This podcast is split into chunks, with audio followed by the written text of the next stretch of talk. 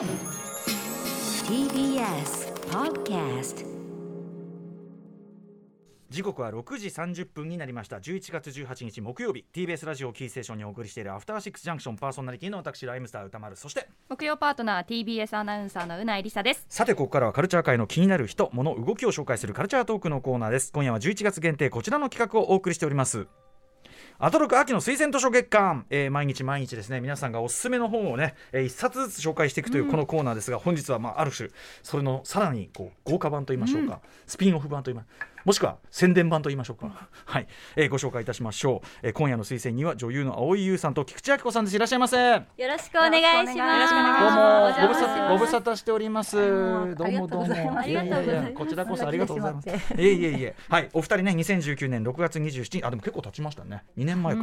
6月27日にご出演、えー編集長をお二人で務められたアンジュルムックのお話をはじめ、女性アイドルグループアンジュルムへの愛をゴリゴリに語っていただくという回でございました。ね。えーといういうことで今日は推薦図書ということですが、どんな本なんでしょうか？歌丸さん、先日卒業公演を行ったアンジュルム笠原桃乃さんのフォトブックディアシスターが発売中ですよ。はい。葵さん、そんなに棒読みでいいんですか？書いて書いてある通り。書いていただい一て字一字一句誤たずに読んでいただいて、お二人がまたまた編集長を務められて、はい。でも前回のアンジュルムックとまたね全然違う作りの本ですもんね。はい。そうなんです。はい。そうなんです。本日ははい。お知らせの後にじゃあこの話うっかり、あのうっかりじゃないたっぷり伺っていこうとうっかり。だね よろしくお願いします。よろしくお願いします。After Six Junction. ここからはアトロク秋の推薦図書月間。今夜の推薦人は女優の蒼井優さんと菊池亜希子さんです。よろしくお願いします。よろしくお願いします。それでは早速入魂の一冊発表をお願いします。なんてことない特別な青春にありったけの愛を。アンジュルム笠原桃奈フォトブック。 Dear sisterいいですね。もうお二人が揃えばやっぱりアンジュルム愛ということではい。どんな本なのか概要をじゃあうないさんからお願いします。はい。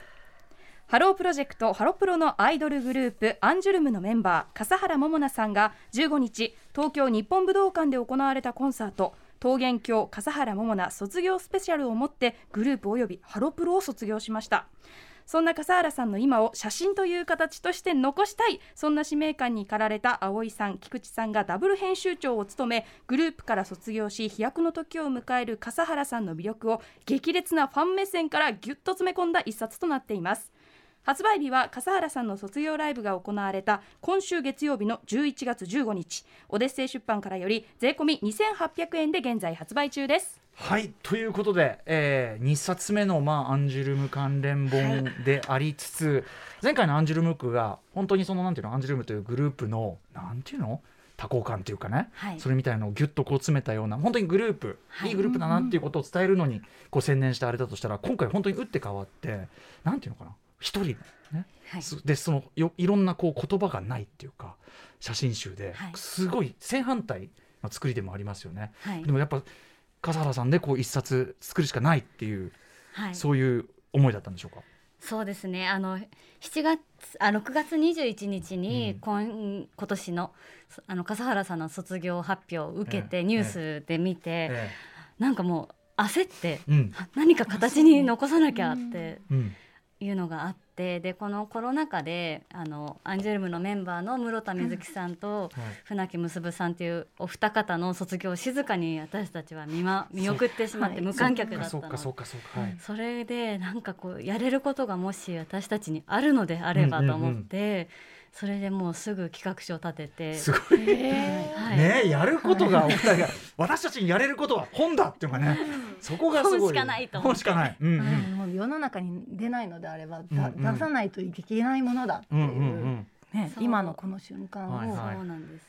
確かにでもその卒業コンサートもままならない時期っていうのがあったからこそ、なんか今度こそはっていうのはやっぱあったわけなんですねやっぱね。そうですね。で、うん。今笠原さんが世の中に見せたい自分像っていうものは、あのもうパフォーマンスでもうたくさん見せてくださってるので、なんか私たちが写真集っていう手法を取ったのは、うん。笠原さんがまだ気づいていないはあ。笠原さんの表情っていうのをでこれから多分消えていってしまう、きっと成長するにあたってもっと新しい笠原さんが追加されていくけど、流れていってしまうものをどうにかうんうん。残したく ごめんなさい。うるこさい。のい。やいやうるさくない。うるさくな い。その今今のその今の時期の笠原さんでしか出ないそう表情っていう。のをな笠原さんをあどうしても残しておきたくて。それ完全ファン目線ですねもうね。そうです、そういう意味ではね。ファンの方たちが見たら、うん、そうだ、そこそこそこってみたいなきっと思ってもらえるようなものにしたくて、だからもう私たちの独りよがりになっちゃダメだなと思ったので、きっとみんなが、うん。愛していた、うん愛しているうん。笠原桃奈ちゃんの、うんうあの本人が無自覚な表情というか、うんうんうん。そういうところを引き出したいなと思って作りました。ぜひこれそのビギナーというかねアンジュルムビギナーの方々に笠原桃奈さんという方の魅力というかねはい。そのをちょっとまあ言葉にねそのもちろんこれ本にされてるわけだからあれだけど、はい。あえてこのラジオ上で笠原さんの魅力というのをお二人からこう説明するならばどんな感じになりますかね？えっ、と私から喋るどうぞ。うん。えーえっと2016年の7月17日に12歳でアンジュルムというグループうんうんに加入されたんですけど、はい。あの笠原さんはこうものすごく人見知りで、うんうん。人とのコミュニケーションがとても苦手な子ででもとっても人に対しても自分に対しても誠実な子で、うんうん。その子がうんこの5年間っていうんうん。う歳月を経てゆっくりゆっくりこうなんだろう自分のうん。なん自分っていうものをきちんと表現できるようになっていったっていうそのなんかうんうん。歩みのす歩んでる姿がうんうん。もうとてもとても私からしたらうん美しくて、うん。えそういうことなのかな、うんうん。まあ、もちろんビジュアル的なうんうん。美しさも特別なものを持った子ではあるんですけど、うんうん。そのパフォーマンスも最初はなんかこうなんだろう自分のエネルギーを自分で消化しきれなくて、うんうん。舞台上でよく転んじゃったりとかするような、うんうん。でもそれもうん。こう恥ずかしがらずにどんどんどんどうんうん。んこう前に進むことで、うんうん。笠原桃奈っていうんううん。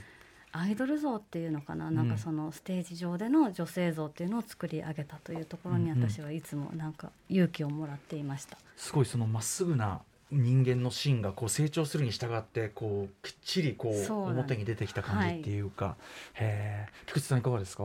あの表紙でこのラブラドールの犬のトレーナーを着てるんですけど、可愛いですね、うん。あのファンの人ならきっと、ううんん、うんうんって思うと思うんですけど、うんうん。アンジュルムのなんか大型犬っていう風になんかちょっと言われてる、アンジュルムの大型犬。うとにかうん。く無邪気で、はいはいはい。尻尾振りながうんうん。ら全力で走ってくるみたいな、はいはいはい。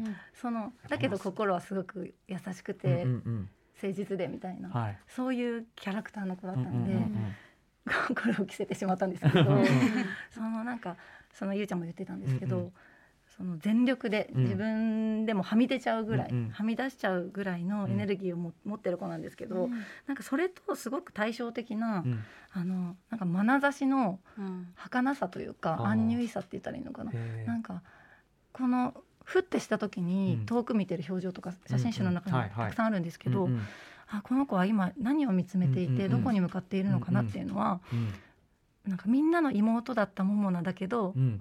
彼女の中ではすごく、なんか大人な部分がどんどん膨らんでいてっていう、そのギャップというか、はい。少女ともう大人になる、今本当そのうん。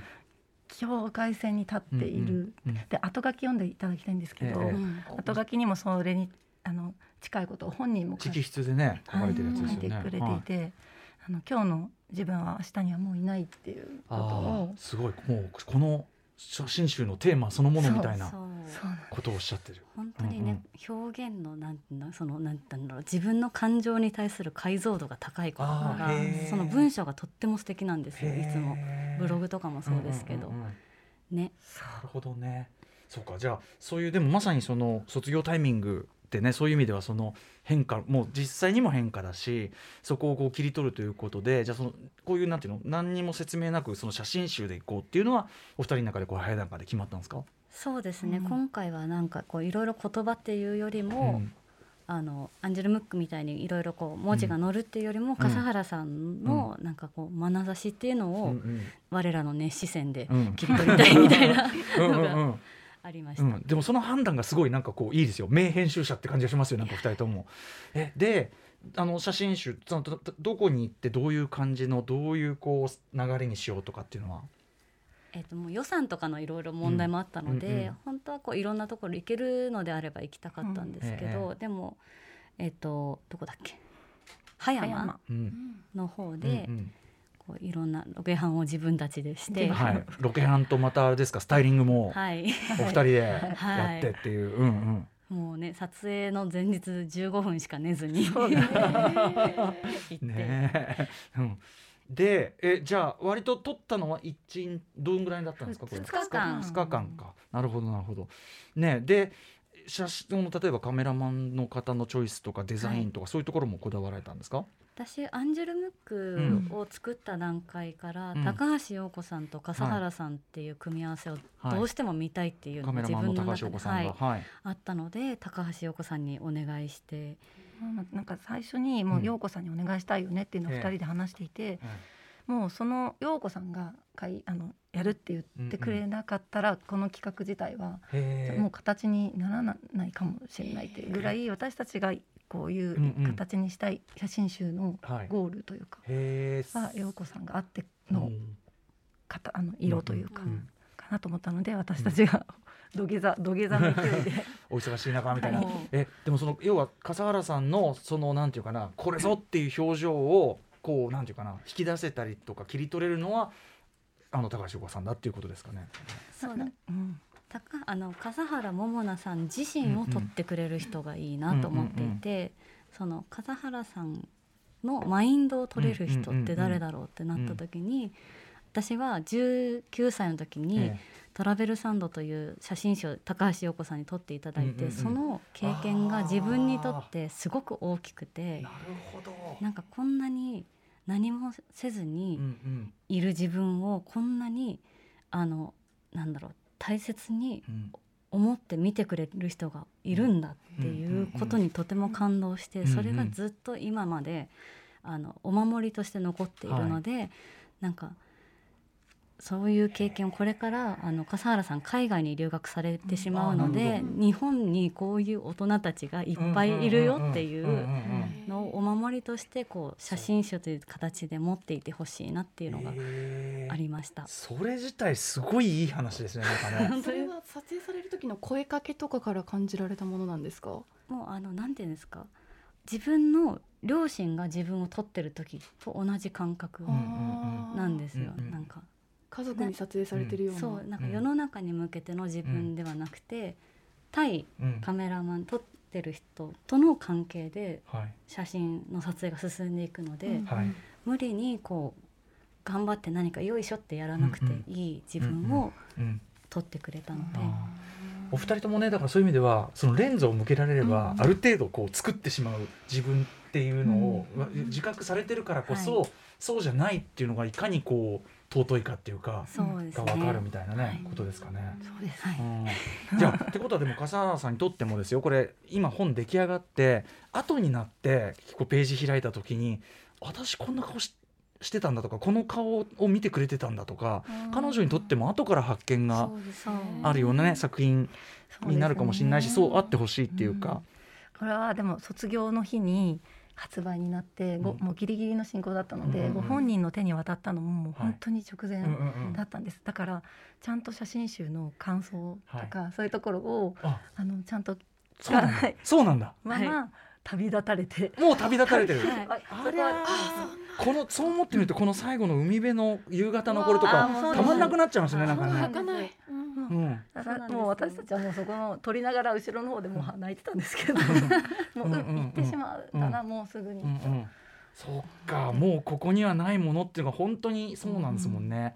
あとこれ全体のデザインとかもめちゃくちゃいけてるわと思ったらやはり大島イデアさんやってくれました。そうなんですこれはこれ、うん。大島さんがうん。たまたまアンジュルムックの時に私たちがこのラジオに来させていただいた時にはい。聞いててくださってて、それでアンジュルムに興味持ってくなんですとださってたなので話が早かった。ああそう、はい。やこれはなんだろう？なんだこの気持ち。そうなんです。なんだこの気持ちは？嬉しい。そうなんですう。んよ、それで撮影にはあの同行されなかったんですけど、は出来上がった写真をまあ一回すべてイデアさんに見てもらおうと思って、はい見ていただいたら、うんうん。本当その海のシーンを見て、ちょっと泣いてしまいましたってえー連絡くださって、あなんか伝わってよかったなって。そうね。あの私たちが目指してるのはそのファンの方にもそうだし、うん。こそうじゃないうんこう一人の女の子としての写真集としても成立するものを目指していたので、いやそうなよ。これ写真集としてすごいいいですよ。ありがとうございます。本当に。そうなのそうなの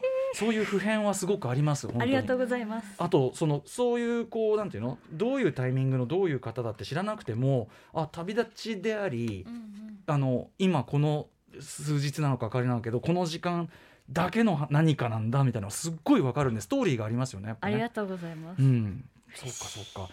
あとこのやっぱり空白の使い方ともさすがなんか、それ自体がこうなんていうの外側をいろいろこう想像させるというか、はい。うん、あとまあなんていうかな目線の動かし方とかも多分お,、そらく計算され尽くしたはい。まあ見事なデザインで。ですね。あとは笠原さん本当に肌の色が白とピンクで形成されているので、うんうんうんうん。その色をその内側から浮かび上がるピンクを表現するためにすごい色調整をそうか。なんか耳とかのピンうん。こう光が当たった時のピンクさとええか。マジか。頬のピンクさとかを。膝小僧のピンク。膝小僧がピンクなんですよ。う。ん。そうなんです。急 急にディテールの話をされると そうそうかってなる、う。んうん、そうなんだ、そういうところまででもこだわって、へえ彼女のなんかねがから出てくる光だったり色っていうものをきちんと収めないと。私たちがやった意写真の調整はすごく細かくやりました。ねもちろんそのスタイリングとかも込みでのねそのあれもありますからね。はい、ということでとってもこれあの一冊あたり言葉は最後のね後書きにしか書いてないけど情報量めちゃくちゃ多いあの見事な写真集として本当に素晴らしい作品だというふうに思います。ありがとうございます。いやということで、えー改めまして本日の一冊はい今夜の推薦人青井優さんと菊池亜希子さんおすすめの一冊はアンジュルム笠原桃奈フォトブックディアシスターでした紹介した本は番組ホームページそしてインスタグラムのまとめ機能にアーカイブとしてアップしていきますね本当はお二人それぞれまたお二人の話を伺う、ね、べきあれですよなんであのいつもアンジュルムの話アンジュアンジュルムの話しに来る人になってますけどまたねあのお二人ともね別の機会をまたりがとうございます。はいはい、なんですが今日はやはりねアンジュルムで締めたいということでやっぱり曲をかけましょうということであのぜひ一曲選んでいただきたいんですが、はい、えー、これはえっ、とどこだ？あ、うん、どこだ？ああこれ。あのねうんなあのなんですか？曲の説明でもしていただければいいですよ選曲理由うんは選。曲理由。まあちょっと暗い世の中で、うん。ハロプロの強さって、うん。暗い世の中に明るい曲で流せるっていう強さがあると思うので、全力で明るくて、うん。あの楽しくて可愛いものこそちょっと辛い時とか心が折れ、うんそんな時にハロプロのそういう曲で、うん私は何度も救われているので、うんこれを聴いているちょっと疲れてる皆様も元気になっていただけたらと思って選びました。はい、ではぜひお二人によってこう曲紹介していただけるとありがたいです。それでは聞いてください。アンジュルムで46億年ラブ。はい、今夜の推薦人は青井優さん、菊池亜希子さんでした。ありがとうございました。よいしょ。ありがとうございました。Station. After Six Junction.